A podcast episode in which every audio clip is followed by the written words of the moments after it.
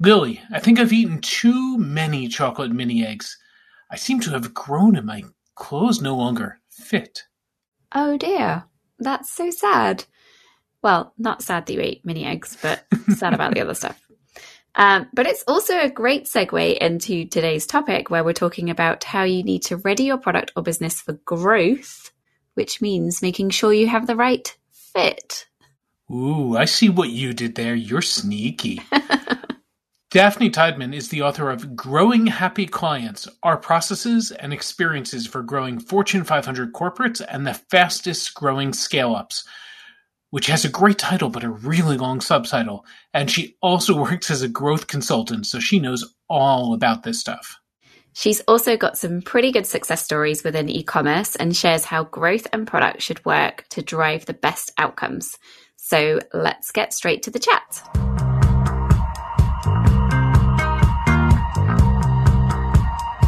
The product experience is brought to you by Mind the Product. Every week, we talk to the best product people from around the globe about how we can improve our practice and build products that people love. Visit mindtheproduct.com to catch up on past episodes and to discover an extensive library of great content and videos. Browse for free or become a Mind the Product member to unlock premium articles, unseen videos, AMAs, roundtables, discounts to our conferences around the world, training opportunities, and more. Mind the Product also offers free Product Tank meetups in more than 200 cities, and there's probably one near you. Hi, Daphne. Thank you so much for joining us on the Product Experience podcast. It's great to be talking to you today. Thanks for having me. Um, so, we're going to cover off some topics around product market fit and extras. Um, but yeah. before we get stuck into that, it would be great if you could give us a real quick intro into who you are and your background and what you're up to these days. Sure. So I started in growth hacking when that was just a really weird term that no one actually knew what it was about seven, eight years ago uh, at a, a growth hacking agency called Rockboost. I was their first employee and was a part of them for over five years, consulting all types of companies from startups to corporates, from B2B to B2C, uh, and learned a lot while I was there. And then basically decided that I really wanted to see the brand side. So I rounded off that whole uh, five year experience with also writing a book for uh, other consultants and freelancers for just all the lessons that we'd learned over that time called Growing Happy Clients. And then I moved on to Heights as head of growth. And I was there uh, for just over a year and a half and uh, got to help them 10x their growth over that time in terms of subscriber base. And again, just learned an incredible amount and also missed the consulting side. Uh, so ended up uh, coaching other startups in how to grow. So head of growth and founders. And that's actually what I'm doing now. I'm just taking some time off um, between this and my next adventure to uh, just focus a little bit more on that coaching and also tick some things off the bucket list uh, and do some trips while uh, while it's finally possible again after a long COVID period. Um, so yeah, amazing. Thank you. So we're going to get into the growth side as well because I think yeah. a lot of the product people will be interested to hear your take on it. But before we get into that, I know from my experience of working in startups, you know, one of the kind of key things to achieve before growth is product yeah. market fit. So, how do you define product market fit? And then also, I know that you have kind of a couple of extra dimensions of this that you like to see working before growth can happen.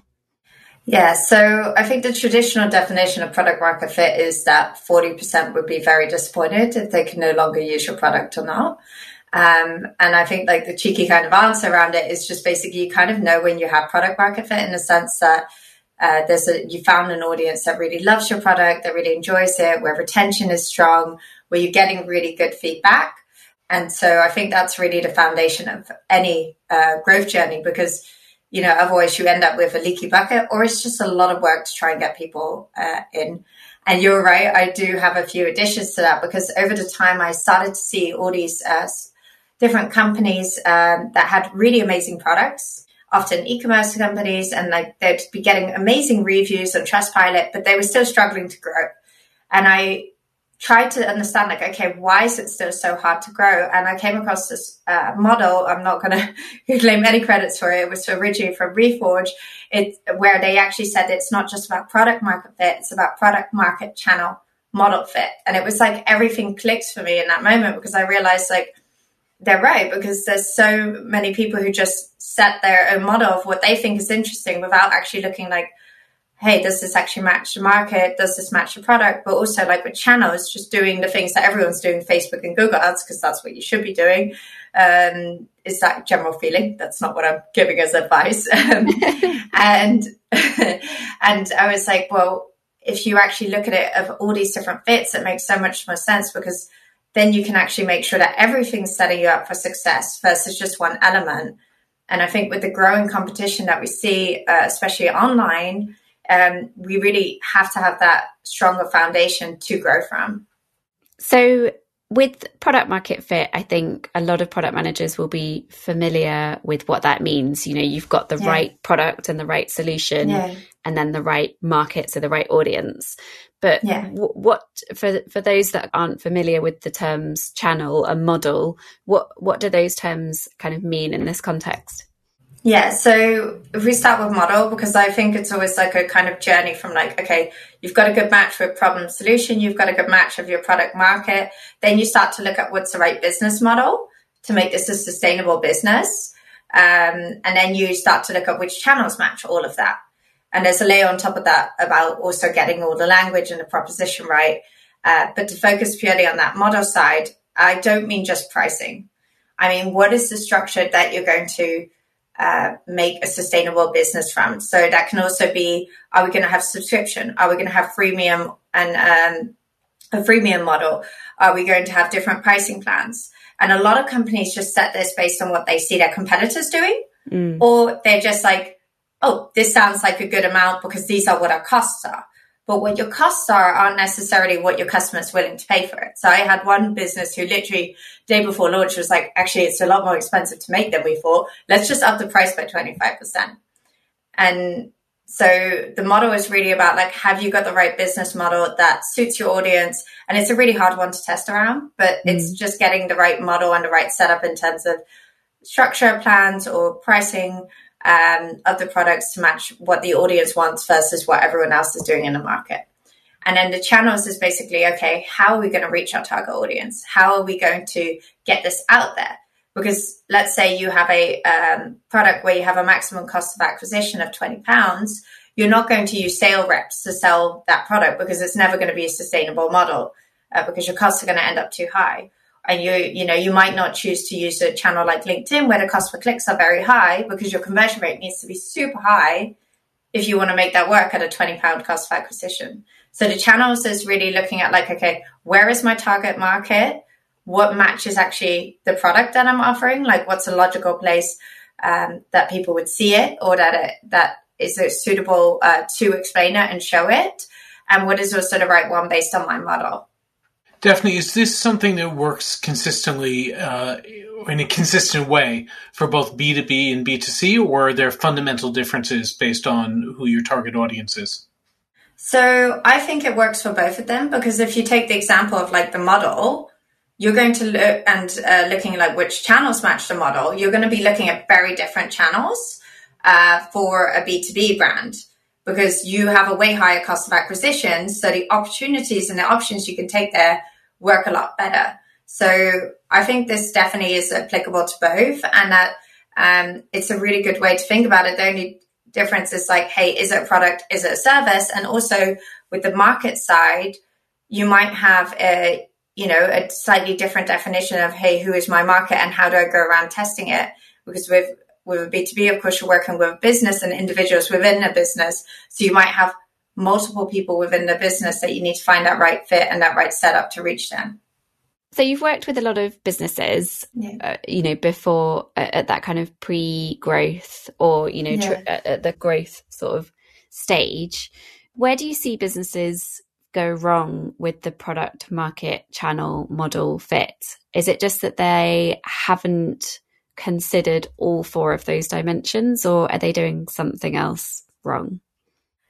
So I think what goes wrong is usually in the very beginning of it. I think a lot of businesses I've seen don't do as much research as you'd hope. And it's usually like, we'll be like trying to grow a business and we'll see like, hey, this is harder than we expected. And let's go back to the basis. Cause that's always what I like to do. I like to go back to like, what is the customer saying?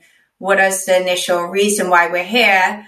Uh, because sometimes things get lost in that process of trying to grow, grow, grow that and a message gets rewritten so often, you lose kind of that fundamental connection with that end consumer. So, and then I find out that there's very little to no research where it's built on. And it's usually like a company then gets created. Um, and I used to do like these uh, judging of, of, of, startups at an event always. And it was, I would always ask them like, how did you come up with this idea? And it'd be like, oh, this is something I'd want. Or this is something my friends have complained about. And so there is like this initial, like tiny, you know, user group, but beyond that, they haven't like done testing with with a broader audience. And I think, or they've done only testing around the product and they've got that right, but they've kind of forgotten not to test um, around those specific elements and to really like go back to like okay where you know where is actually our customer on day to day where can we actually best reach them versus hey everyone's doing tiktok now maybe we should do tiktok or sms is up and coming so we should do sms and the same with like pricing, like the example I gave, just basing it on competitors. And I think companies sometimes underestimate like the either the value of it or the um, impact that that research can have on these different elements. And I don't mean with like pricing, just asking people, okay, what would you pay for this? But there's like specific pricing models where you can ask different questions and get a different range to start to understand what do they value for certain features for certain areas and use that to figure out, hey, what is actually a product that they're willing to pay the amount that I want to create a model around. Um, so I spend a lot of time also just trying to go back to those basics and make research really easy because I think that's the other reason why this gets forgotten is startup is like go go go got to hit our targets and keep doing more more more and often what gets seen as like a channel issue is actually just this whole model being out of balance. So I just try to make it also really easy to get back to the to that that research again um, and just show how simple it is because I think, yeah, that's kind of the foundations where it always goes wrong. And you want to make research a core of the, the startup again. When do you do the research? Is it a, a one time thing that you do at an early stage, or is it a continual uh, reframing? And, you know, is it scheduled? Is it ad hoc? Continuous process. So, I think that when um, research is ad hoc or is a one off thing, it kind of gets forgotten. And I know that product people talk a lot about like product intuition. Um, and maybe this is like either the same or the growth version of this, growth intuition. But I think you have to constantly be close to that customer. So I try to schedule it to make sure it doesn't get forgotten. So either having like an automatic part of a flow where we ask people if they want to uh, schedule one and then having a calendar link and then even narrowing it down if we've got too many responses or figuring out how to improve that if we haven't got enough.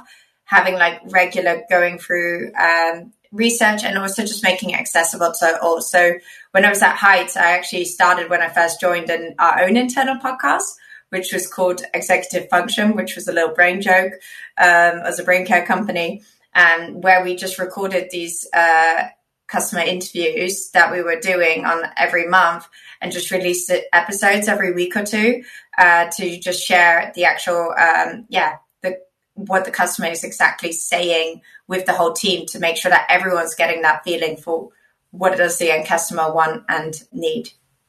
And so, in that research, are you checking? Are you kind of continuously checking for these different fits as well, or? So it depends, like what phase we're at. Like, I don't. I think product market fit can shift over time for sure.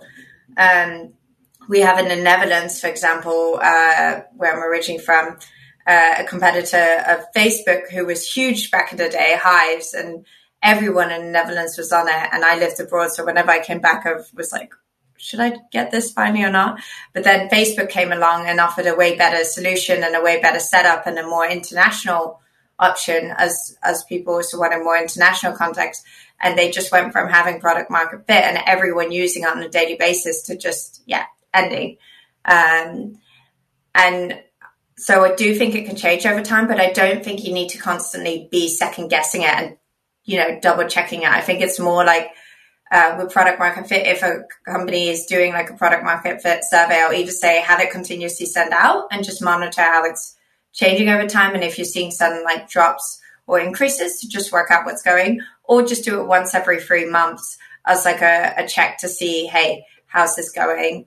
And like the same with other things, like a model is probably going to stay similar unless there's really big shifts. So, for example, now we see all these e-commerce companies going to subscriptions uh, because that is great for investors. They love it in terms of what it does um, uh, for the value of the company. But I personally believe that within a few years' time, that model isn't going to be as effective as it was before because people are getting subscription fatigue eventually, or we're going to have to change how we do subscriptions to give the customer more control mm. um, because of this fear of like, how do I keep track of all the subscriptions I've got? How do I stay in control and have still that flexibility that's also a desire? So I think shifts like that can impact it, but it, you don't need to be looking every single day or every single month if you have got that basis right. Someone just has to build a subscription aggregator that you subscribe to to manage all your subscription. I'm sorry. That that would be perfect. I constantly like suddenly realize like, oh yeah, I subscribed. Oh no, I subscribed to that. Oh god, I need to like sort it out. Like every three months, I just have a cleanup, and I'm like, on the one hand, so proud of myself. Like, oh, I've saved money. I've cancelled that, cancelled that, and I'm like, on the other hand, I'm like, how did I let it get this far? I think we've all been there. Yeah. So mm-hmm. how does this work with the product team then? So you're you're learning about what the the attitudes are, but how do you take that back to the the product team to uh, influence their roadmap? Um, are you well? I'm not even sure where you would start. Yeah. So I think growth has uh, the last like few years gotten a bit of like uh, being equated a bit too much as marketing, um, and I actually wrote a piece about this, and I think like originally seven years ago, like or even no, oh my gosh, it's ten years ago. I think it was 2012. Andrew hmm. Chen, uh, around about then, wrote an article where he said growth is the new VP is marketing. And you started to see also like more and more brands thinking, hey, this is a replacement of marketing and equating growth to marketing. But as we look at that model, like we see that product is an absolutely huge part of that. And while product is obviously part of the official definition of marketing with the four Ps, we see more and more organizations having a separate product team. Um, and as a result, I think that growth and product is a really big overlap and they have to work closely together on this. So it shouldn't be like, hey, the growth team is doing all this research or the product teams. I think together they're looking at like, how can we get these foundations strong? Um, and that could be like, if it's a very product led growth organization, as we're seeing like with more and more SaaS organizations, that growth sits under product. But it may also be that you have a separate growth team that combines all the different uh, elements. So has someone from marketing, so a developer, designer, a product um, manager, and is just working together with them on these kind of challenges and looking together like, hey, how can we use the product to get these growth opportunities or build the product in a way that it matches these? And it also really depends. And that's why I personally do like growth being in a lot of cases a separate ent- entity where you need to focus because sometimes it is just a marketing thing. And it is like, hey, we haven't got the language right or we haven't found the right channels and we need to be testing those. But in other times, I think like product then gets underestimated if the impact of it, and we just assume we can't change anything about the product or even like, you know, the website experience when actually that's when a lot of the best growth opportunities are and they just get overlooked. So yeah, I think they're very closely aligned and need to work together to on these challenges.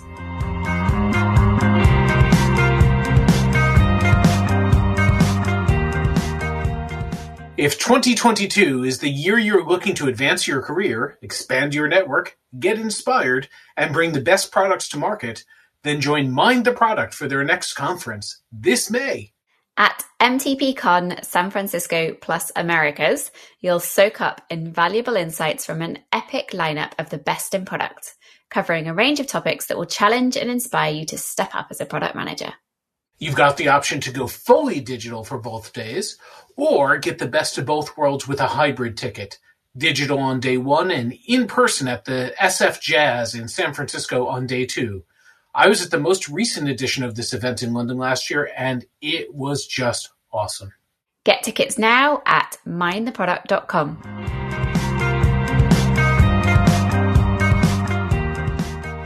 the the negative perspective on all this is that growth is done as something. Well, I mean, it's called growth hacking, so it sounds yeah. like it's done in a half-assed way, like it's going to yeah. create operational debt.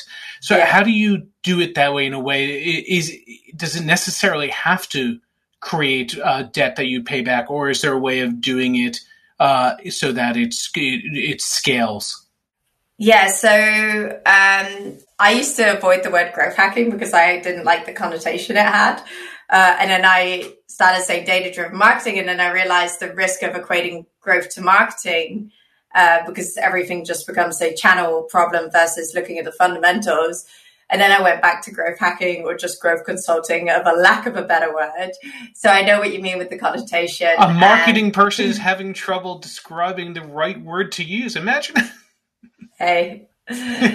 We uh, all have this problem. But yeah, so I um I would say like uh there's a time for chaos and there's a time not for chaos. So uh there's a book called also Blitzscaling which talks about you know these fast momentum uh, moments in when you're growing and that you do accept certain chaos in it.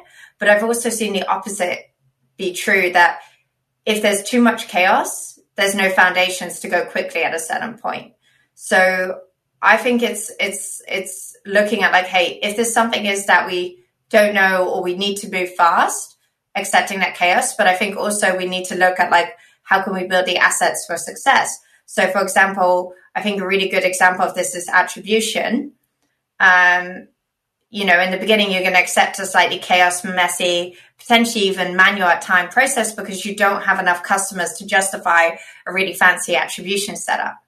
But at a certain point, that's going to hold you back. And the same like with your website, like, you know, if you don't have the flexibility in the beginning, it might be fine when you're making small changes. But as you want to test more and more, you need to get those foundations. So I think growth is not about these quick hacks. If anything, I think the biggest impact is also is often these fundamental risky tests.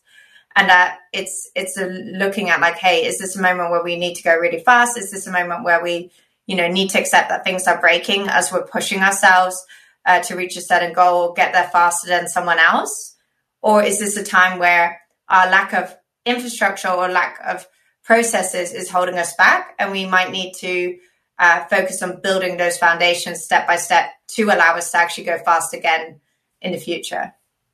So, what's kind of you've had lots of experience working in e-commerce and with e-commerce businesses. Yeah. What's kind of special or different about um, working in e-commerce compared to like a B2B business or or something like that? How yeah. how do e-commerce professionals need to think about their products and growth that's slightly different? Because the way that I see it, it's like someone needs to visit a website and buy something. Like that's yeah. kind of fundamentally it's just the same for everyone. So um, yeah. I find it really interesting to think about how, like how you differentiate in that journey. Uh, yeah. It, yeah. Yeah, so firstly, I will say I absolutely love e-commerce. Um, I've done B2B too, as I mentioned at the beginning, but I find that you're sometimes a bit like you're even less close to the end customer or there's so many layers and complexity to it that it's you you easily forget the human behind it. And what I love with e-commerce is there's that you know very tangible of like hey they're getting this physical product. I know they're going to be actually you know using receiving something that we're creating and that's going to bring joy to them. So i love that close connection. I think you're right like there's more and more competitors and then in its essence it's like hey okay we just need to basically help them uh, buy it. But i think like that makes it even more and more important and to be honest, I think this is for B2B too. So maybe it's not a difference, but it is, I think, exceptionally important for e commerce nowadays is uh, the brand element. Like I used to be like very data driven. Like I was like brand, don't don't don't think that's for me that side of it. And I've really grown to like realize how crucial it is because that's your differentiators. Like you don't have network effects like you do with a marketplace. Um, you know, economies of scales is an advantage for some brands, but might not be where you want to go with it. So your your your moat that you're creating is often the brand. And I think that for e-commerce, it's even more important to create a kind of human experience to gain trust that you're not just actually buying, you know, drop shipped products for 10 times what the, the actual value is, that you're building trust and, and, and feel a connection with it and just making it really easy, um, like an easy, effortless experience and a really enjoyable experience. Um, and I think that's where brands can also differentiate in in all of that. I think one of the other differences uh, to either B2B or some SaaS um, products is that certain growth loops can be harder to make work. Uh, we all want to go viral. Everyone thinks with growth hacking, and um, it's you know it's like how do we basically get virality? How do we get a referral loop? And I've seen brands have good successes. I'm not saying it's not possible with us e-commerce brands having like discounts or rewards, but I think having really that exponential referral loop, like the companies that Dropbox, you know, Hotmail, these classic growth examples grew off, is a bit harder. You do have examples, but it requires a lot of creativity and differentiation. So I love the example of Harry's with the Razor, the Razor brand, where they did pre-launch this whole building of an email list, really offering like great rewards, having funny content around it, building that relationship. They're, you know, one of like the few examples that I can think of of an e-commerce brand going, viral.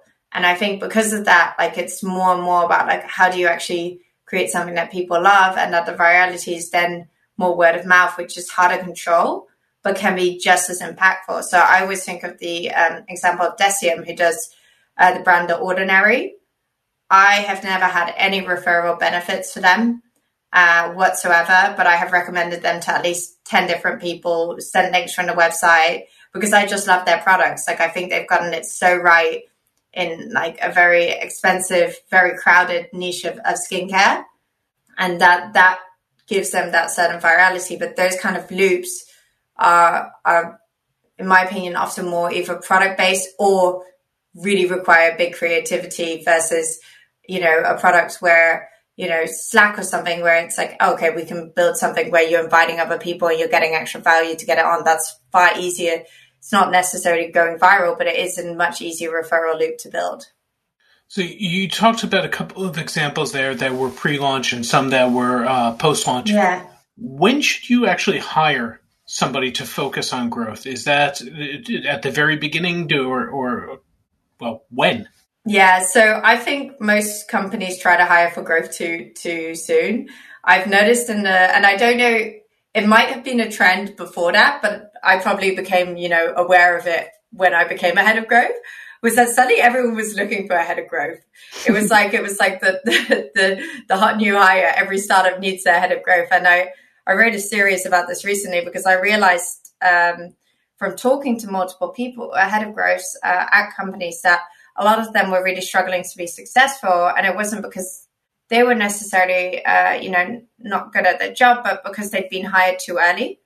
And so I think that's the main thing is just like, you know, if you don't have product market fit yet, do you need someone to grow? Like, do you need to hire a growth manager? I would, I would say you need a product hire or you need to work with the founders or with a validation expert to really get that right. Because let's say you fundamentally need to change your product and it is a physical product versus a digital one. That's a long journey. That takes a lot of time. And you also probably don't have like the budget sort of room yet to test and explore these uh, areas. And then even if you do have that product market fit, if you don't know which channels you're going to be focusing on, let's say you've got the, you know, product market fit, you've worked out your business model, you know, there might be a few changes, but the basis looks good. Then you're working out your channels. Let's say you hire a growth manager that's very experienced in SEO and in um, paid ads they're going to see that most likely as the solution. They're going to try to look holistically, but that's where they know and that's where they have the expertise. So it's it's natural that you know you look at things like from that kind of perspective. And so I think that that's the second part where where they often get hired too early is like you have no idea what channels are the right ones for you yet, so you don't know who to actually hire.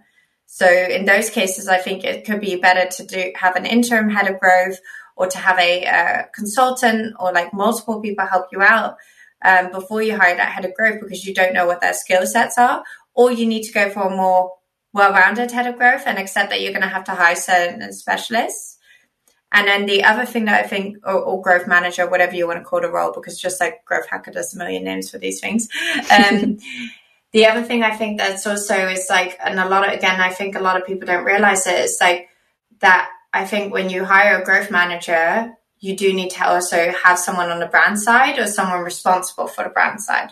Because often people think like, oh, okay, if I call it growth, I can just stick marketing, I can stick brand, I can stick product, and you hire this head of everything. But no one is amazing at all these different elements. And especially brand and growth are such different skill sets.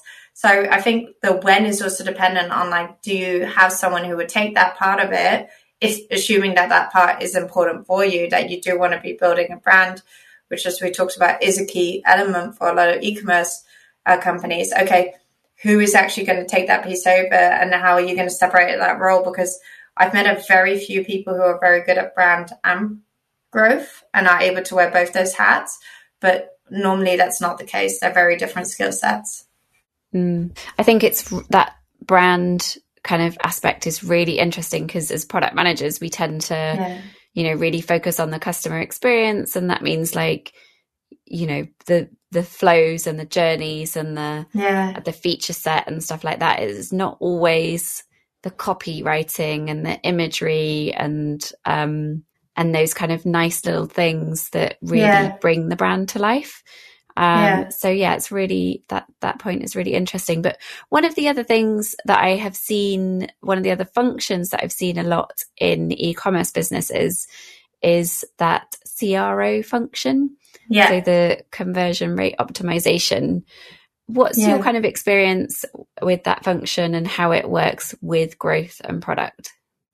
Yeah, so I think there's a huge overlap. So just to define it, like I think a lot of people think of conversion rate optimization as the very literal definition of it, optimizing the conversion rate. Uh, to be honest, like CRO specialists have been uh, trying to change the whole name and definition of it whenever I go to a conference about it because they realize that the flaw in the naming of it. Um, but for me, it's really about that focus of that, what you were talking about, the, the focus of that whole customer journey and optimizing it to get, uh, to bring in new customers to, you know, bring value. I think is the most important word versus like a very two dimensional focus on conversion rate that's quite volatile and is focused on just one element of it. Um, and I think that uh, CRO is, uh, hugely overlapping growth. Uh, that's why I go to the CRO conferences um, so often. But I think it's usually either part of the growth or the product team. And it's actually one of the biggest high impact areas because the learnings that it's like one of the easiest to measure areas when, when you're testing things, especially if you have enough volume. If you don't have enough volume, you need to get creative and do things in other ways. But assuming you have enough traffic to test, you can start to learn fundamental things about your business that you can apply in all different areas. So I think it's really that the growth or product needs to lead it, but also make sure that that gets um, spread to the rest of the organization. Because, like, let's say reviews work really well for you, and you're noticing that people are really resonating with certain types of reviews or, or, or formats of it. Uh, how could you integrate that into email or into ads? And suddenly, you know, that optimization on the site can have a way bigger impact um, across the whole customer journey. If you if mm. you share it with the marketing team, if you share it with brand, they can start to learn like, okay, how can we use this to to help us further? Amazing. Daphne, it's been so good talking to you and learning all about this. Um, thank you so much for joining us today. We've sadly run out of time, but um, yeah, it's been great. Thank you. And I know that you've got a blog with loads of resources, so we will point people in that direction as well for more content from you. Thanks so much for having me.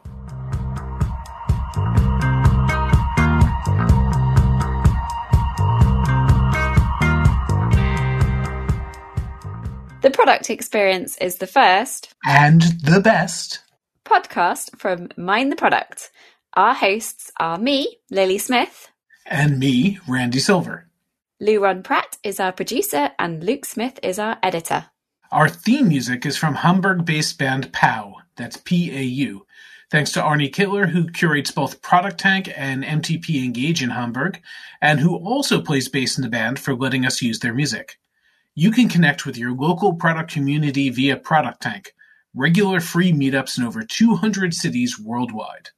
If there's not one near you, maybe you should think about starting one. To find out more, go to mindtheproduct.com forward slash product tank.